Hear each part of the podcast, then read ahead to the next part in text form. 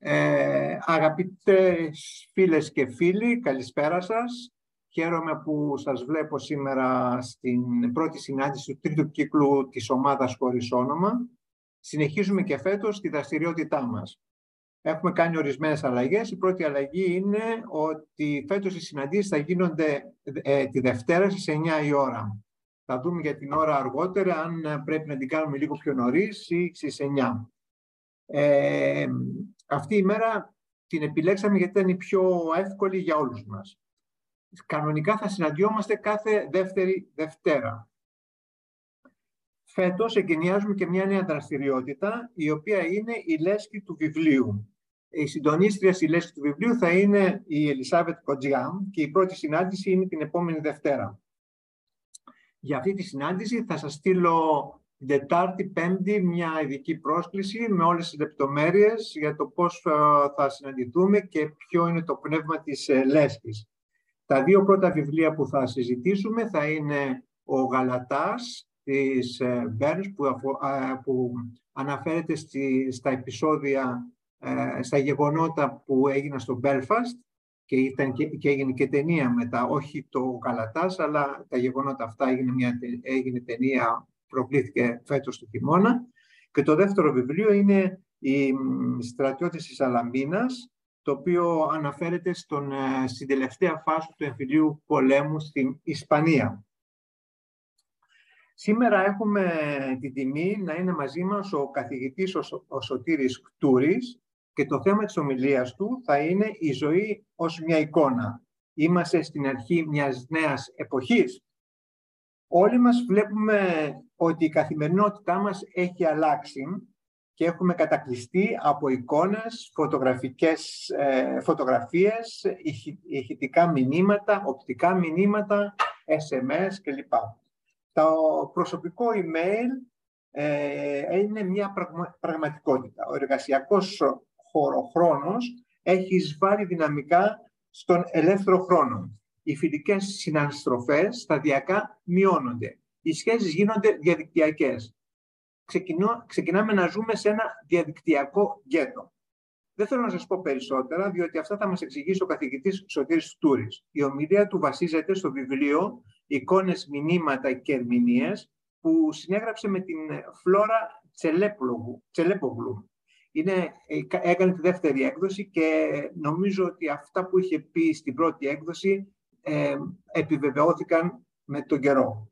Ο καθηγητής Σωτήρης Χτούρης είναι κοινωνιολόγος με σημαντική μακρόχρονη εμπειρία στην εφαρμοσμένη και κλινική κοινωνιολογία. Είναι καθηγητής στο Πανεπιστήμιο Αιγαίου και διδάσκει επίσης το μεταπτυχιακό πρόγραμμα της Σχολής Καλών Τεχνών του Πανεπιστημίου της Δυτικής Μακεδονίας. Έχει γράψει πολλά βιβλία και το πιο πρόσφατο είναι η κλινική κοινωνιολογία, το οποίο είναι και, το οποίο είναι και ελεύθερο σύγγραμμα. Θα μπορείτε να το διαβάσετε όσοι θέλετε από το ίντερνετ. Κύριε καθηγητά, καλησπέρα σας. Σας ευχαριστούμε πάρα πολύ που μας κάνετε την τιμή να εγγενιάσετε τον τρίτο κύκλο των, ε, των συναντήσεών μας της ομάδας χωρίς ε, όνομα. Είμαστε έτοιμοι να σας ακούσουμε με πολύ ενδιαφέρον. Ο λόγος είναι σε εσάς. Ευχαριστώ πολύ για την πρόσκλησή σας. Είναι, επειδή είναι και μεταξύ ορισμένων γνωστών και φίλων, ε, τους περισσότερους βέβαια δεν τους ξέρω, αλλά τους είχα γνωρίσει την πρώτη φορά που κάνατε την πρώτη συνάντηση. Παρακολούθησα μερικές συναντήσεις της ομάδας σας.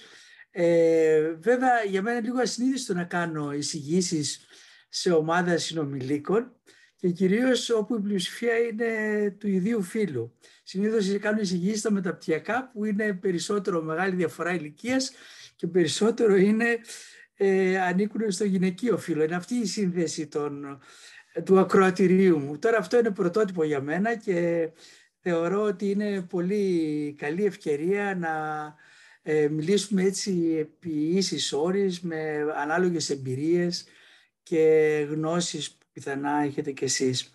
Ε, θέλω να βάλω ένα προβληματισμό που τον έχω ξεκινήσει αρκετά νωρίς και μάλιστα όλο το 1997 έγραψε ένα βιβλίο για την κοινωνία της πληροφορίας και την, ε, τον δικτυακό κόσμο. Ε, δεν έδωσα τόση σημασία στη διάσταση της εικόνας. Πιο πολύ με απασχόλησε η έννοια της πληροφορίας και του δικτύου, τι δημιουργείται με αυτόν τον τρόπο. Ε, από το 97 μέχρι σήμερα βέβαια έχει κυλήσει πολύ νερό στα βλάκι και βλέπω ότι αυτό το βιβλίο που γράφτηκε πρώτη φορά το 2005 ε, κυρίως περισσότερο κατευθυνόμενο από την ανασχόλησή μου με την τέχνη και τους καλλιτέχνες. Ε, τελικά φάνηκε με τον καιρό ότι η εικόνα ε, αποκτάει ολοένα και μεγαλύτερη σημασία και αυτό που λέμε στην κοινωνιολογία και στις πολιτισμικές σπουδές έχουμε μια στροφή πολιτισμική όπου η εικόνα έρχεται στο κέντρο του ενδιαφέροντος της κοινωνίας, της πολιτικής και γενικότερα ε, της κοινωνικής διάδρασης, της κοινωνικής συνοχής. Δεν είναι η πρώτη φορά βέβαια στον πολιτισμό ότι η εικόνα και η εικονολογία ε, αποτελεί ένα αντικείμενο διαπραγμάτευσης, σύγκρουσης. Εμείς τώρα με την Ορθοδοξία το ξέρουμε με τις ε, οικονομαχίες και τις συγκρούσεις που έγιναν γύρω από το συμβολικό περιεχόμενο των εικόνων και κατά πόσο οι εικόνες θα μπορούσαν τότε να αποτελέσουν το κέντρο της θρησκευτικής πρακτικής αλλά και της ιεραρχίας που δημιουργείται γύρω από τις εικόνες. Ήταν βέβαια ε, πολύ κρίσιμη αυτή η εποχή, αλλά θέλω να το θυμίσω ότι δεν είναι η πρώτη φορά που η εικόνα ως ε, πολιτισμικό αντικείμενο έρχεται στο κέντρο του ενδιαφέροντος. Βέβαια τώρα έρχομαστε σε μια άλλη εποχή η οποία έχει ένα πολιτισμικό υπόβαθρο που είναι το διαδίκτυο. Ε, άρα η εικόνα και το δίκτυο είναι δύο πολύ, πολύ ισχυρές οντότητες. Τις λέω οντότητες διότι είναι πια στοιχεία του πολιτισμού και στη διασύνδεσή τους δημιουργούν πλέον ένα κράμα πάρα πολύ δυνατό που καθορίζει τη σύγχρονη κοινωνική πραγματικότητα. Ε, θα μου επιτρέψετε να σας δείξω ορισμένες διαφάνειες περισσότερο σαν στήριξη της ε, παρουσίας αυτής και ε, ορισμένες θα τις διατρέξω λίγο και λίγο γρήγορα και θα ήθελα πολύ γρήγορα να περάσουμε σε μια συζήτηση γιατί θα ήθελα να ακούσω τη γνώμη σας και τις απόψεις που ελπίζω πιθανά να είναι και διαφορετικές από αυτές που παρουσιάζω εδώ. Ίσως και ορισμένα στοιχεία να σφαλούν πρωτότυπα ή ίσως και λίγο υπερβολικά.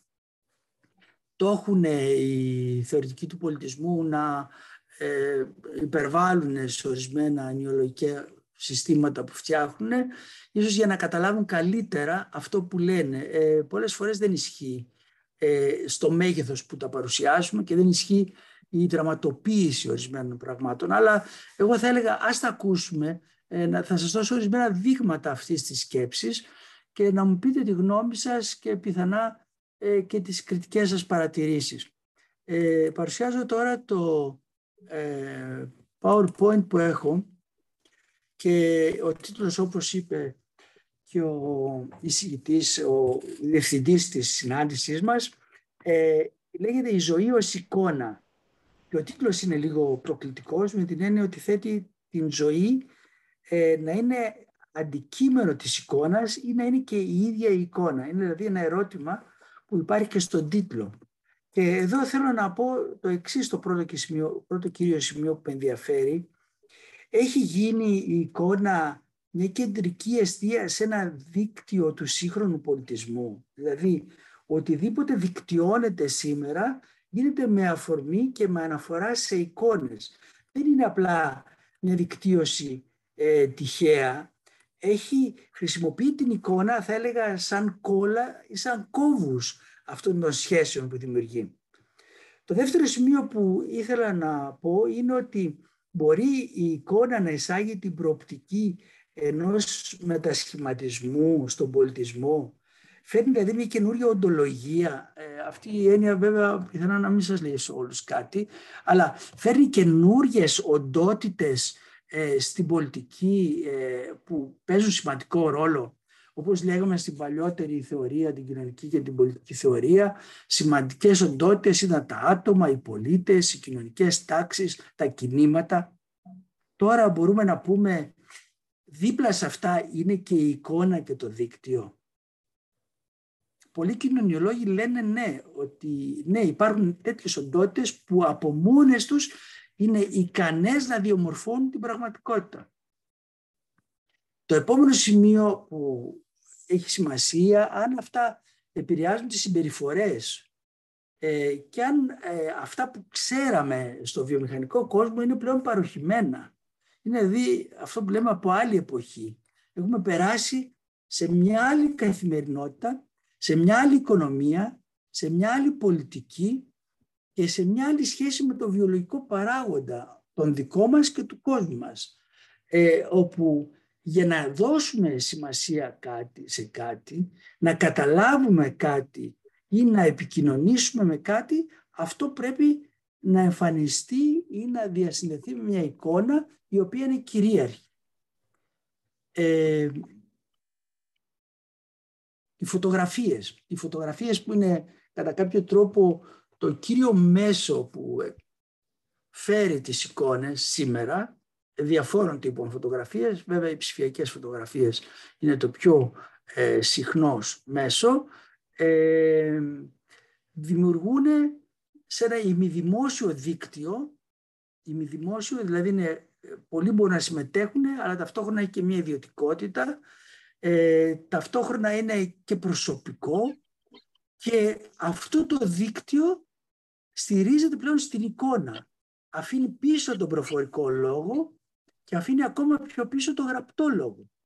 Ε, το να μιλάμε τόση ώρα όπως κάνουμε τώρα, να μιλάω τόση ώρα και εσείς μετά, είναι λίγο πιο σπάνιο και ίσως ε, ε, θα έλεγα όχι τόσο συχνό στην καθημερινότητα, πιο πολύ μιλάμε με εικόνες και τις λεζάντες τους. Δηλαδή τα σημειώματα που φέρουν οι εικόνες σαν ετικέτες. Και πολλές φορές και ο γραπτός λόγος είναι εικόνες. Δεν είναι δηλαδή ένας γραπτός λόγος που φέρει νοήματα, έμφορτος νοημάτων, αλλά είναι ένας λόγος εικονικός, φορτωμένος με εικόνες, μεταφορές και παραστάσεις.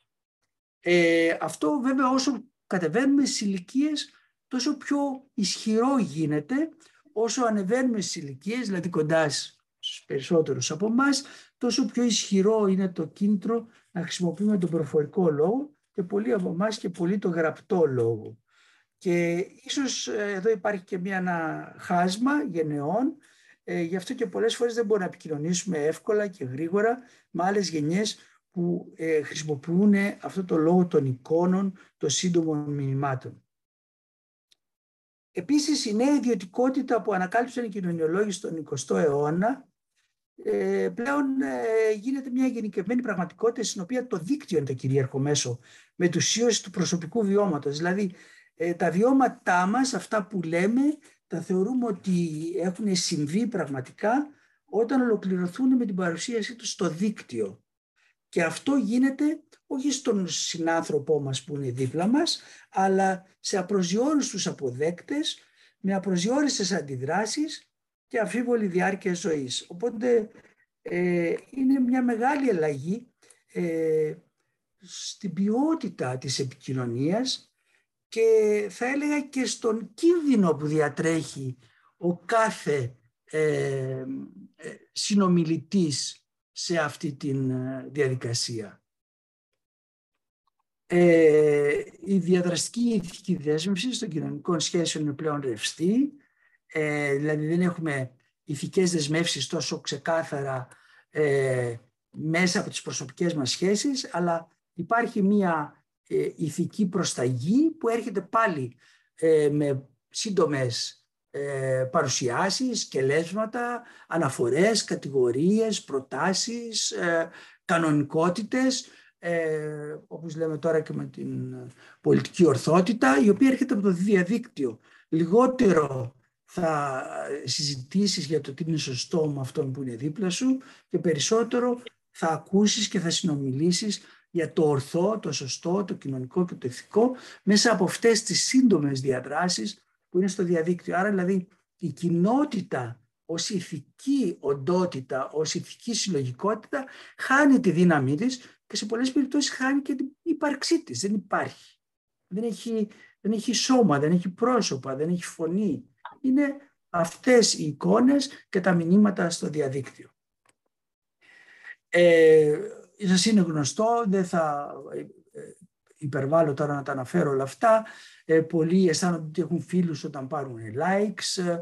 ε, έχουν ε, χάδια όταν τους δώσουν ένα σύμβολο μέσα σε ένα facebook, τους βάλουν ένα ζωάκι, μια καρδούλα, ε, το νόημα που καθορίζει την καθημερινή του ζωή, αλλά και πιο μεγάλοι άνθρωποι, όχι πολλοί νέοι, ε, αισθάνονται πολύ ευτυχείς όταν ανοίξουν το facebook και δουν 50-80 likes. Και, και εγώ το έχω πάθει αυτό. Βλέπουμε λοιπόν μια ε, ετεροτοπία, δηλαδή ξαφνικά έχει μεταφερθεί ο τόπος της ύπαρξής μας κάπου αλλού, σαν να τον έχουμε μετακινήσει από το ένα σημείο σε κάποιο άλλο, να έχουμε ένα, δώσει ένα άλλο βάρος ε, που ε, εκεί ψάχνουμε την αυθεντικότητα. Ε, δεν ξέρω τι είδους αυθεντικότητα είναι αυτή, αλλά πιο πολύ παραδοσιακά η αυθεντικότητα ήταν σε διαδράσεις άμεσες. Τώρα μεταφέρεται προς τα εκεί. Και επίσης ήταν μια αυθεντικότητα, όπως θα λέγαμε, επιτρέψτε μου τον όρο, πολυνοηματική. Ποτέ μια διάδραση σε ε, ζωντανή σχέση δεν στηρίζεται σε ένα νόημα, αλλά αντίθετα η εικόνα κλειδώνει ένα κομμάτι ε, της πραγματικότητας, έχει μια οικονομία του πραγματικού που το διπλώνει στο χρόνο μέσα σε μια εικόνα. Δηλαδή ε, δεν μπορώ να σας μεταφέρω καλύτερα αυτή την εικόνα. Η εικόνα κάνουν δίπλωμα και ξεδίπλωμα, δηλαδή κάνουν αυτό που λένε folding και unfolding. Ε, όταν συμπυκνώνεται η εικόνα σε ένα πολύ μικρό νόημα και δίνει σε εμάς κάτι, τότε πολλές φορές αυτό που, που εμείς στην πραγματικότητα δίνουμε πολλά νοήματα, ε, ξαφνικά γίνεται ένα πράγμα σύντομο, ε, κονσερβάρεται σε κάτι σταθερό. Ε, αυτό βέβαια είναι, ένα, είναι μια ευκολία ε, στέλνουμε εύκολα μηνύματα, πληροφορίες. Ταυτόχρονα όμως ε, δίνουμε την πραγματικότητα από πολλά νοήματα. Την, την, την γυμνώνουμε και την κάνουμε φτωχή και εύκολη να διακινηθεί μέσα στο χώρο της πληροφορίας. Ε, πάμε τώρα στα συναισθήματα. Τα συναισθήματα ε, πλέον είναι ε, εικονικές παραστάσεις και εμείς ένας κόμπος τους σε αυτές τις παραστάσεις. Χαρακτηριστικό παράδειγμα είναι μια γυναίκα 46 χρονών ε, στο TikTok έβαλε, έκλαιγε γοηρά για πολλή ώρα διότι δεν μπορούσε να έχει καλή σχέση με τον άντρα της, δεν, της είχε, δεν είχε απόκριση στις δικές της συναισθηματικές επιθυμίες και αισθάνθηκε πραγματική, δικαιωμένη, σωστή όταν τέσσερα εκατομμύρια άνθρωποι την χάιδεψαν, ε, δεν ξέρω, με ένα απλό μήνυμα και της ε, έδωσαν κουράγιο. Ε, βέβαια αυτό έχει το καλό και το κακό ότι είναι σύντομο, ε, λειτουργεί άμεσα, αλλά δεν έχει βάθος, δεν έχει συναισθηματικό βάθος και έχει και αυτό ε, κατά κάποιο τρόπο ένα περιορισμό στον χρόνο και στον χώρο. Η επεξεργασία των συναισθημάτων μεταφέρεται όλο ένα και περισσότερο σε επεξεργασία μορφών και διαδικασιών συμμόρφωσης εικόνας προς μια επιθυμητή ή ανεπιθύμητη παράσταση που υποδεικνύεται μέσα από την εικόνα. Βλέπουμε εδώ δύο νέους ανθρώπους, τι είναι η ευτυχία και τι είναι η κατάθλιψη. Είναι εικόνες που τις έχω πάρει από το διαδίκτυο, πολύ συχνά επαναλαμβανόμενες, οι οποίες μας δείχνουν αυτή την, ε, την υπογράμμιση του τι σημαίνει να είσαι χαρούμενος και τι σημαίνει να είσαι θλιμμένος. Ε, δεν το κρίνω, λέω ότι αυτό είναι. Και έτσι λοιπόν οι συναισθηματικές διαδράσεις υποκαθίστανται από παραστάσεις εικόνων αν συμβαδίζουμε με τις εικόνες και αν ανταλλάσσουμε τέτοιες εικόνες.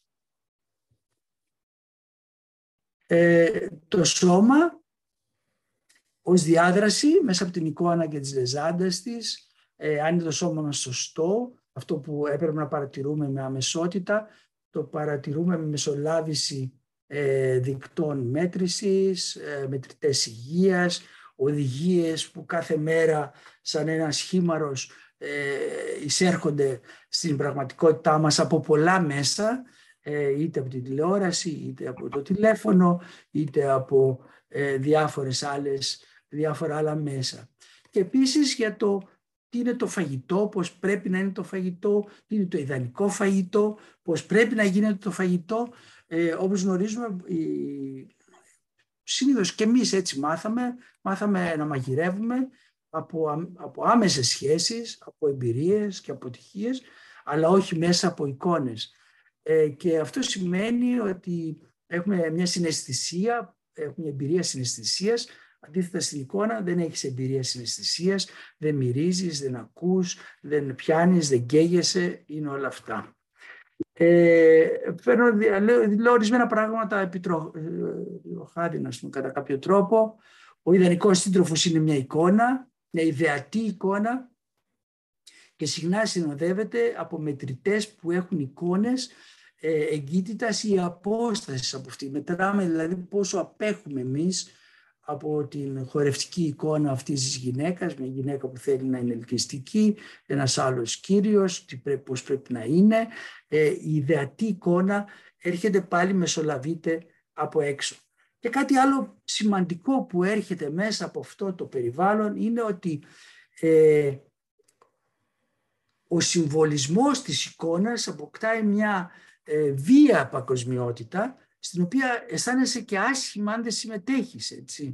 Ε, Παραδείγματος χάρη έχουμε την ε, περίπτωση ε, της παγκόσμιας λήψης ως διαμοιρασμός του εικόνας της πενθούσας οικογένειας. Επί μέρες, ε, όλη την ημέρα, ε, μια εικόνα της, της βασίλισσας μες στο φέρετρο να περιφέρεται παντού άνθρωποι ε, σε όλο τον κόσμο να πενθούν ε, και να κυριαρχεί αυτή η εικόνα ως συμμετοχή σε ένα γεγονός παγκόσμιο ε, δημιουργώντας μια παράξενη αίσθηση το ότι εγώ τι σχέση έχω με αυτό αλλά έτσι είναι. Αυτό είναι. Δηλαδή είναι μια πραγματικότητα που σου επιτίθεται και σου επικάθεται πάνω σου, αλλά δεν ήταν μόνο στα βρετανικά μέσα, σε όλα τα μέσα, όσοι παρακολουθούν διεθνή μέσα, αλλά και στα ελληνικά μέσα ήταν κυρίαρχη αυτή η εικόνα. Αυτή η εικόνα έχει σχέση βέβαια με τις ελίτ και τις παγκοσμιοποιημένες ελίτ, εδώ είναι οι κύριοι πρωθυπουργοί της Βρετανίας, με την εικόνα τους φροντισμένοι γύρω από αυτές τις τελετές, ε, νομιμοποιούνται ε, στην εξουσία τους μέσα από την εικόνα της παρουσίας της σε αυτό το γεγονός. Ε, κυρίαρχα και δυναμικά θα έλεγα, διότι ε, ε, κυκλοφορούσαν, ακολουθούσαν, ε, ε, φιλούσαν ως παραστάτες πολλοί από αυτούς και λοιπά αυτή τη διαδικασία. δεν είναι μόνο όμως μέσα στην πολιτική, είναι στην φύση και στα ε, η εικόνα δημιουργεί συμπόνια και ενοχή για τη φύση και τα ζώα, για την κλιματική αλλαγή, για όλα αυτά. Δηλαδή όλα αυτά μεσολαβούνται και πολλές φορές ε, η συμπόνια για το γατάκι επάνω που χάθηκε πάνω σε, ένα, σε μία στέγη ε, συνοδεύεται από πλήρη αδιαφορία για τον άστρογο δίπλα μας ή οτιδήποτε άλλο. Αλλά η συμπόνια θα είναι μέσα στο εικονικό περιβάλλον ε, εγκυβωτισμένη και ολοκληρωμένη και με πλήρη αδιαφορία προσπερνώντας τον αδύναμο, το φτωχό, τον ευάλωτο που πιθανά είναι δίπλα μας. Ε, και έτσι λοιπόν έβαλα και αυτή την εικόνα έτσι λίγο προκλητικά ε, και καλώς μας κάνουν αυτά τα αθώα πρόβατα και μας γυρίζουν την πλάτη διότι είναι λίγο υποκριτική η στάση μας. Εδώ ε, θα με επιτρέψετε να σας πω κάτι από τη θεωρία ε, υπάρχει ένας ε, σπουδαίος κοινωνιολόγος, ο Μπρούνο Λατούρ, τον έχω χρησιμοποιήσει αρκετά στις δικές μου μελέτες ε, και αναρωτιέται στον δικό μας καινούριο τεχνολογικό κόσμο αν τα αντικείμενα και τα εργαλεία που χρησιμοποιούν έχουν, είναι υποκείμενα και όχι αντικείμενα. Ε, αυτό είναι μια ωραία σκέψη, ε, δεν είναι εύκολο να την παρακολουθήσουμε, αλλά μπορούμε να πούμε ότι ε, εμείς οδηγούμε το αυτοκίνητο ή το αυτοκίνητο μας οδηγάει εκεί που θέλει. Διότι όταν έχεις ένα αυτοκίνητο σίγουρα θα πας σε έναν δρόμο, θα πας με ένα ορισμένο τρόπο και θα κάνεις ορισμένες πράξεις, θέλεις δεν θέλεις. Ε, σας το λέω έτσι για να προκαλέσω λίγο αυτή την αντίδραση, αλλά το τηλέφωνο είναι κατά πολύ περισσότερο κοντά μας, είναι ένα δικτυωμένο σύστημα που κυρίως στηρίζεται με εικόνες και παράγει δράσεις απέναντί μας. Με αυτόν τον τρόπο μας αναγκάζει να συμπεριφερόμαστε απέναντί του, ε, δίνοντά μας ε, δίκτυα, πλατφόρμες, συστήματα, αλλά δεν σταματάμε εκεί. Ε, υπάρχουν και άλλα συστήματα τα οποία έρχονται από τη τηλεόραση, το Netflix, το Instagram κλπ. Ο χρήστης πολίτης είναι συχνά το αντικείμενο του τεχνικού περιβάλλοντος της εικόνας των δικτύων που τη διακινούν και την εμπορεύονται. Έτσι λοιπόν η εικόνα είναι, δεν είναι μόνο ένα δρόν υποκείμενο, δεν είναι μόνο ένας ισχυρός παράγοντας δράσης, αλλά έχει από πίσω του ένα περιβάλλον το οποίο έχει μια υλικότητα και μια ανταλλακτικότητα μέσα στην εμπορευματική κοινωνία που ζούμε. Ε, εδώ ε, υπάρχει και το θέμα της πραγματικότητας. Ε, θα πω πολύ σύντομα η φιλοσοφική αγωνία για το τι είναι πραγματικό. Εδώ ε, τίθεται το ερώτημα αν τελικά ε, η πραγματικότητα που δημιουργείται με αυτές τις σχέσεις χρειάζεται πλέον μια νέα θεώρηση για να πούμε τι είναι το πραγματικό πλέον. Ζούμε σε ένα πραγματικό κόσμο ε, με αυτόν τον τρόπο αν ισχύουν περίπου αυτά που προανέφερα; Τι είναι το πραγματικό, είναι το πραγματικό αυτό ή είναι πραγματικό αν τα κλείσουμε όλα αυτά και μείνουμε πέντε λεπτά σε ένα δωμάτιο σκοτεινό και σκεφτούμε τι κάνουμε; Ε, είναι ένα ερώτημα και εδώ ε, ε, τίθεται ένα νέο φαινόμενο ε, ποια είναι η κοινωνική πραγματικότητα; Ε, και τι κυριαρχεί με το εφήμερο προϊόν της εικόνας και των συνοδευτικών μηνυμάτων; Τι είναι αυτό που ε, μας καθορίζει και μας λέει αντέδρα σε αυτό γιατί αυτός είναι ο πραγματικός κόσμος. Αν δεν είσαι εκεί δεν είσαι πουθενά. Ε, θα ήθελα εδώ να πω μια τελευταία, ε, όχι δεν είναι μια τελευταία, είναι λίγο ε, πρώτη-τελευταία παρατήρηση. Ε, ζούμε λοιπόν σε μια αντίθεση ε, οικίας ανοικιότητας το λέω εγώ. Ε, από τη μια μεριά όλα αυτά δημιουργούν μια μεγάλη οικειότητα και μια προσέγγιση, μια, ένα χώρο κοντινό που μας ακουμπάει πολύ γρήγορα με πολύ κόσμο και ταυτόχρονα ε, είναι πολύ μακριά. Και η εικόνα μας επίσης που βάζουμε σε αυτά τα δίκτυα με οποιοδήποτε τρόπο, ε, όπως αύριο θα βάλετε αυτή την, την ε, διάλεξη στο σύστημα, ε, είναι ανυπεράσπιστη στον ανταγωνισμό, στην κρίση, στον θαυμασμό. Ε, δεν θα μπορώ εγώ ή εσείς να ε, συνομιλήσετε με αυτούς που πιθανά θα δουν αυτή τη διάλεξη ή μια άλλη διάλεξη. Δηλαδή είναι μια εικόνα που την αφήρουμε σε μια ρευστότητα και εμείς είμαστε απ' έξω. Ο Πιέρ Μπουρτιέ, επίσης ένας σπουδαίος κοινωνιολόγος, ε, πιστεύει στον καλλιεργημένο ερμηνευτή της εικόνας και ε, του ζητάει να ξεδιπλώνει την εικόνα, να την καταλαβαίνει και να τη φαίνει στο οικείο χώρο των δικών του βιωμάτων, των δικών της βιωμάτων και της εμπειρίας. Δηλαδή ζητάει να ε, αποκτήσουμε μια φροντίδα ε, για την αντικειμενική γνώση ως τόπο παραγωγής της μη απόκρυψης. Αυτό είναι λίγο από την χαϊντικεριανή φιλοσοφία. Δηλαδή η αλήθεια είναι οτιδήποτε έχουμε να μπορούμε διαλογικά και ε, ερμηνευτικά να το αποκαλύψουμε, να το φέρουμε πιο κοντά μας, να το καταλάβουμε και να του δώσουμε νόημα. Να μην το αφήσουμε στο, μόνο, στο μικρό του νόημα όπως αυτό μεταδίδεται μέσα από το σύστημα των δικτύων. Μπορεί λοιπόν η εικόνα σε αυτή την περίπτωση να είναι θεραπευτική στο άγχος, στην κατάθλιψη και στην αποξένωση. Ναι, μπορεί. Αν η εικόνα και η κάθε σχέση είναι διαλογική, δημιουργική και ερμηνευτική. Αυτές οι δύο αντιθετικές διαδρομές επαναλαμβάνονται στη σύγχρονη ζωή, δημιουργώντας στο πλαίσιο μια σύνθετης καθημερινότητας, στην οποία έχουμε την ευθύνη της έγκυρης ερμηνείας και νοηματοδότησης. Δηλαδή, ο σύγχρονος πολιτισμός μας δημιουργεί μια ευθύνη, μια τεράστια ευθύνη να ε, βλέπουμε σοβαρά, με σοβαρότητα και να ερμηνεύουμε αυτά τα νοήματα και τις εικόνες που μας έρχονται και να μην τις αφήνουμε να περνάνε ασχολίαστες ή να μην γινόμαστε οι ίδιοι αντικείμενο αντικείμενο αυτής της διαδικασίας. Η όλη διαδικασία αυτή ε, για μας, ε, τους δασκάλους, ε, δημιουργεί το καθήκον ενός, θα λέγαμε, εικονοληπτικού αλφαβητισμού. Όπως έχουμε τον αλφαβητισμό στην γραφή και την ανάγνωση, ε, πλέον υπάρχει η τεχνογνωσία και η σκέψη, κάτι που κάνουμε με τους φοιτητές μας συχνά, να τους αλφαβητήσουμε εικονοληπτικά, visual, το, η μετάφραση του visual, γιατί το οπτικό δεν νομίζω ότι είναι σωστό στη μετάφρασή του. Ε, να αποκτήσουν εικόνες εικονοληπτικής ερμηνείας στη μελέτη και να δούνε τα πρόσωπα, τον, να τα εξανθρωπίσουν ή να δούνε που αποανθρωποποιείται η εικόνα στην προσωπογραφία, στη φωτογραφία κλπ. Ε, που αποανθρωποποιείται η σχέση, η κατάσταση που μεταβάλλεται και με ένα ορισμένο τρόπο κυριαρχεί έστω και αν γίνεται για καλό όπως έγινε στο Black Lives Matter στην περίπτωση του George Floyd. Ε, να γίνουν μαθήματα βιωματικής νοματικής ενοικόνησης για σε σημαντικά έργα τέχνης. Αυτό το κάνουμε πολύ συχνά. Ε, αυτό είναι ίσως και το τελευταίο βιβλίο που έχω γράψει για την νοματική ενοικόνηση.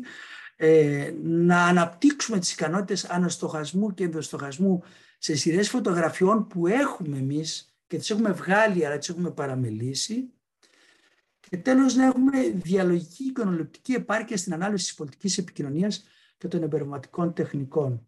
Ακόμα περισσότερο στις εικόνες που έχουν σχέση με τον πόλεμο, τη βία, την σύγκρουση και την ε, τυραννία δηλαδή οι εικόνες που μας έρχονται από οποιαδήποτε χώρα ε, θέλουν μια ανάγνωση σωστή και φροντισμένη. Και επίσης να έχουμε γρήγορη και υποψία για τον έλεγχο της εικόνας. Αυτό δεν μπορώ να το αναπτύξω γιατί ο χρόνος νομίζω, ε, μιλάω ήδη περίπου 30 λεπτά. Ε, η εικόνα είναι και τα μέσα που παίρνουν τις εικόνες, ε, είναι ε, μέσα ελέγχου, πανοπτικά μέσα ελέγχου όπως περιέγραψε ο Φουκώ, ε, και κατά κάποιο τρόπο αποτελούν και ένα εργαλείο καθυπόταξης πολλών ανθρώπων, ιδιαίτερα των πιο ευάλωτων, στην κυριαρχία της εικόνας και μαζί στην κυριαρχία της πολιτικής εξουσίας. Ε, βέβαια, ε, δεν λέω να καταργήσουμε, να κάψουμε τις κάμερες, όπως λένε πολλοί, αλλά ε, το να έχουμε γνώση τι κάνουν οι κάμερες πρέπει να είναι πολύ σημαντικό και κάθε εικόνα να την κοιτάμε με πολύ φροντίδα και ερμηνευτική δυσπιστία. Θα σας δώσω τώρα μια εικόνα που θα σας παραξενέψει γιατί τη βάζω. Αυτή η εικόνα παραδείγματος χάρη που είναι του Μπρούγκελ, ε, επειδή είναι ιδιαίτερη, ε, σε αναγκάζει να σκεφτείς τι λέει αυτός ο άνθρωπος, τι έχει ζωγραφίσει εδώ το 1562. Με την ίδια γωνία ε, ερμηνείας που κοιτάτε αυτή την εικόνα, θα πρέπει να, κοιτάτε, θα πρέπει να κοιτάμε και όλες τις εικόνες, τη λεπτομέρειά τους, για το τι θέλουν να μας πούνε. Ε, τι θέσεις υπάρχουν εκεί πέρα, τι πρόσωπα, ε, πιθανά ε, να κάνουμε μεταφορές, να δούμε αυτή την εικόνα ως μια μεταφορά ε, του πολέμου στην Ουκρανία, η, τα μαρτύρια, η δολοφονία, τα σαλπίσματα της νίκης, όλα αυτά είναι μια ευκαιρία να δούμε ε, μια εικόνα που έχει ζωγραφιστεί αιώνες πριν με ένα πολύ ενδιαφέρον τρόπο ε, έτσι και να δούμε και τις εικόνες που βλέπουμε που μας έρχονται από το διαδίκτυο. Ε, νομίζω αυτή είναι η τελευταία μου διαφάνεια. Είναι ένα μεγάλο θέμα. δεν μπορώ να το αναπτύξω πολύ. δεν ξέρω αν μου επιτρέπετε δύο λεπτά, αν έχω λίγο χρόνο. μπορώ να... Ναι, ναι. Μπορώ δύο-τρία λεπτά να το παρουσιάσω. Ναι, ναι. Βεβαίως. Ε, το τέταρτο, το πέμπτο σημείο είναι ένα ολόκληρο κεφάλαιο. Είναι η πολιτική οικονομία και η ηλική βάση της κοινωνίας της εικόνας. Ε, υπάρχει ε, μια διαδικτυακή οικονομία και τεχνολογική κολοσσή όπως είναι η Google, το Facebook, το Instagram και άλλοι, άλλες πλατφόρμες οι οποίες ε, όχι μόνο προβάλλουν εικόνες δικές μας ε, μέσα από την τεχνολογία ε, διαμοιρασμού της εικόνας, ε, ερμηνείας της εικόνας ε, και επεξεργασίας της εικόνας σε δεδομένα που γίνονται αντικείμενο πώλησης και πλουτισμού. Επίσης εικόνες που διαδίδονται για εμπορευματική χρήση ε, έχουν δημιουργήσει μια πολιτική οικονομία γύρω από την εικόνα η οποία ε, αλλάζει τη σειρά και τις ιεραρχίες μέσα ε, στην οικονομική διαδικασία. Ε, μπορεί να συγκεντρώσεις πολύ γρήγορα πολλά κεφάλαια με ορισμένους τρόπους. Ε, μια εταιρεία που διαχειρίζεται εικόνες και δεδομένα ε, σε λίγο καιρό ε, από μια εταιρεία μικρή να γίνει μια εταιρεία μεσαία μεγάλη εκατομμυρίων και αξίας δισεκατομμυρίων ευρώ. Αυτό καταλαβαίνετε τι σημαίνει σε σχέση με το παρελθόν όπου μια εταιρεία για να γίνει η Volkswagen, η Mercedes χρειαζόταν δεκάδες χρόνια, αιώνες θα έλεγα. Εδώ γι' αυτό γίνεται σε, ε, ε, σε χρόνια πολλές φορές και σε μήνες. Έχουμε επίσης το χρήμα ως άλλο χρήμα αλλά σαν ιδέα ε, ε, εικόνας, αξίας η οποία παράγει μια ελίτ. Έχουμε βέβαια τα κρυπτονομίσματα, το οποίο είναι ένα στοιχείο, αλλά δεν είναι μόνο αυτό. Είναι όλες οι συναλλαγές, οι άειλες που δημιουργούν ε, μια νέα οικονομία, η οποία ε, θα έλεγα ένα μεγάλο μέρος της ε, είναι άειλο εικονικό και μια νέα ελίτ που είναι μια νομαδική τάξη που ανεβαίνει και πέφτει και πολύ στενά δεμένη σε ένα ε, αγκάλιασμα με το έγκλημα. Δεν ξέρουμε πού σταματάει το έγκλημα και πού σταματάει, αρχίζει η οικονομία. Πού αρχίζει η οικονομία και πού τελειώνει η οικονομία και πού αρχίζει το έγκλημα. Ε, το διεθνές έγκλημα, τα δίκτυα κλπ.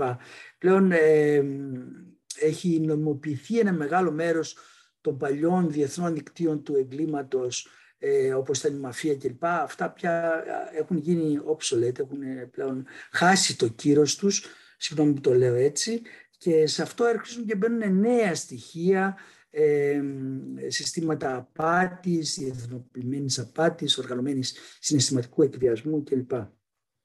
Επίσης, ε, είναι ένα ολόκληρο θέμα ε, σε άλλες χώρες ε, οι αστυνομίες έχουν εξειδικευτεί και έχουν ολόκληρα Ινστιτούτα που ασχολούνται με αυτό το θέμα. Εμείς δεν έχουμε ακόμα κάτι τέτοιο. Πιστεύω κάτι θα γίνει στο μέλλον. Ε, επίσης, η βιομηχανία της κινούμενης εικόνας κυριαρχεί όχι μόνο με τα παγκοσμιωμένα πολιτισμικά της πρότυπα, αλλά και ως δίκτυο παραγωγής και διακίνησης των προϊόντων της. Έτσι λοιπόν, ε, έχουμε πλέον ένα πολιτισμό, ο οποίος είναι μία, ένα, ένας πολιτισμός εικόνας με υποδιαιρέσεις και υποκατάστατα συνακόλουθα και ε, θα, θα έλεγα με πολλές εδραιώσεις μέσα στον παγκόσμιο χώρο. Δηλαδή ε, ξαφνικά το Hollywood ανακάλυψε τη Θεσσαλονίκη, το Bollywood ανακάλυψε τη Βιέννη. Ε, έχουμε και τέτοιες δικτυώσεις παράξενες που δεν είναι μόνο σήμαντες, είναι πολύπλοκες και ε, η εικόνα και τα πρόσωπα που την εκπροσωπούν σαν αγαθό ε, είναι πλέον κυρίαρχα. Θα έλεγα θα ήταν χρήσιμο να ξαναδιαβάσουμε τη φιλοσοφία του χρήματος του Ζήμελ με αυτές τα στοιχεία και βέβαια το κεφάλαιο του Μάρξ έξυπνος και προφητικός ε, στην κυκλοφορία του κεφαλαίου δεν προέλευσε το στοιχείο της εικόνας και το άειλο χρήμα. Ε, και σε αυτό θα έλεγα ότι ανοίγει ένα νέος ορίζοντας για τους οικονομολόγους, τους κοινωνιολόγους και για όλους τους ειδικούς αυτής της περιοχής. Ε, σίγουρα το πιο σημαντικό είναι στην εκπαίδευση ότι θα έπρεπε ε, τα παιδιά που στα σχολεία να αποκτήσουν ε, επάρκεια, επάρκεια στην, στον πολιτισμό της εικόνας, περίπου όπως διαβάζουν, και να αποκτήσουν ερμηνευτικές ικανότητες όπως διαβάζουν ένα βιβλίο γιατί ίσως ε, δεν διαβάζουν πλέον πολλά βιβλία αλλά δεν έχουν μάθει να διαβάζουν και εικόνες.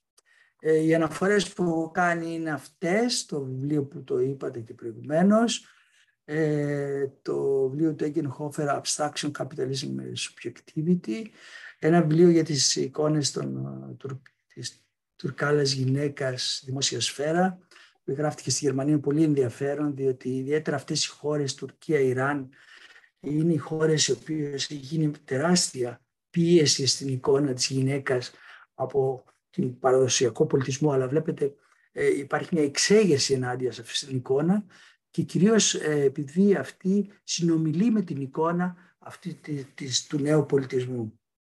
ε, το, για τον Μπρούγκελ που σας παρουσίασε τα δύο έργα και το βιβλίο που λέγεται «Νεολογικός και αισθητικός διάλογος με το έργο τέχνης, η μέθοδος διαλεκτικής συνεικόνησης». Εγώ αυτά, σε αυτές τις αναφορές και πολλές άλλες βέβαια, ήθελα να θέσω αυτά τα ερωτήματα και να ίσως να μπορέσω να συζητήσω μαζί σας ε, κάποια από αυτά τα θέματα. Θα χαρώ πολύ να ακούσω τις γνώμες σας, διότι τα συζητάμε και με τους φοιτητές. Πολλοί τα συζητάμε, είναι και ήδη καλλιτέχνες και παραγωγή εικόνες, δηλαδή ζωγραφίζουν εικόνες και τις χρησιμοποιούν ως εργαλείο και για τη δουλειά τους. Σας ευχαριστώ που με ακούσατε. Σας ευχαριστούμε πάρα πολύ. Ε, έχουμε συνειδητοποιήσει ότι η virtual reality έχει γίνει reality. Έχει χάσει το virtual και έχει γίνει ε, reality. Ήταν, ε, νομίζω, είδαμε, ξαναείδαμε τις εικόνες, ξαναείδαμε, λέω τη λέξη, ξαναείδαμε τις εικόνες με άλλο μάτι. Και αυτό ήταν, νομίζω, και ο σκοπός της εισήγησής σας. Να είμαστε πιο ευαισθητοποιημένοι σε αυτά που βλέπουμε. Ε, νομι, ε, σας ευχαριστούμε πάρα πολύ για αυτή την κατατοπιστική εισήγηση που κάνατε. Ε, νομίζω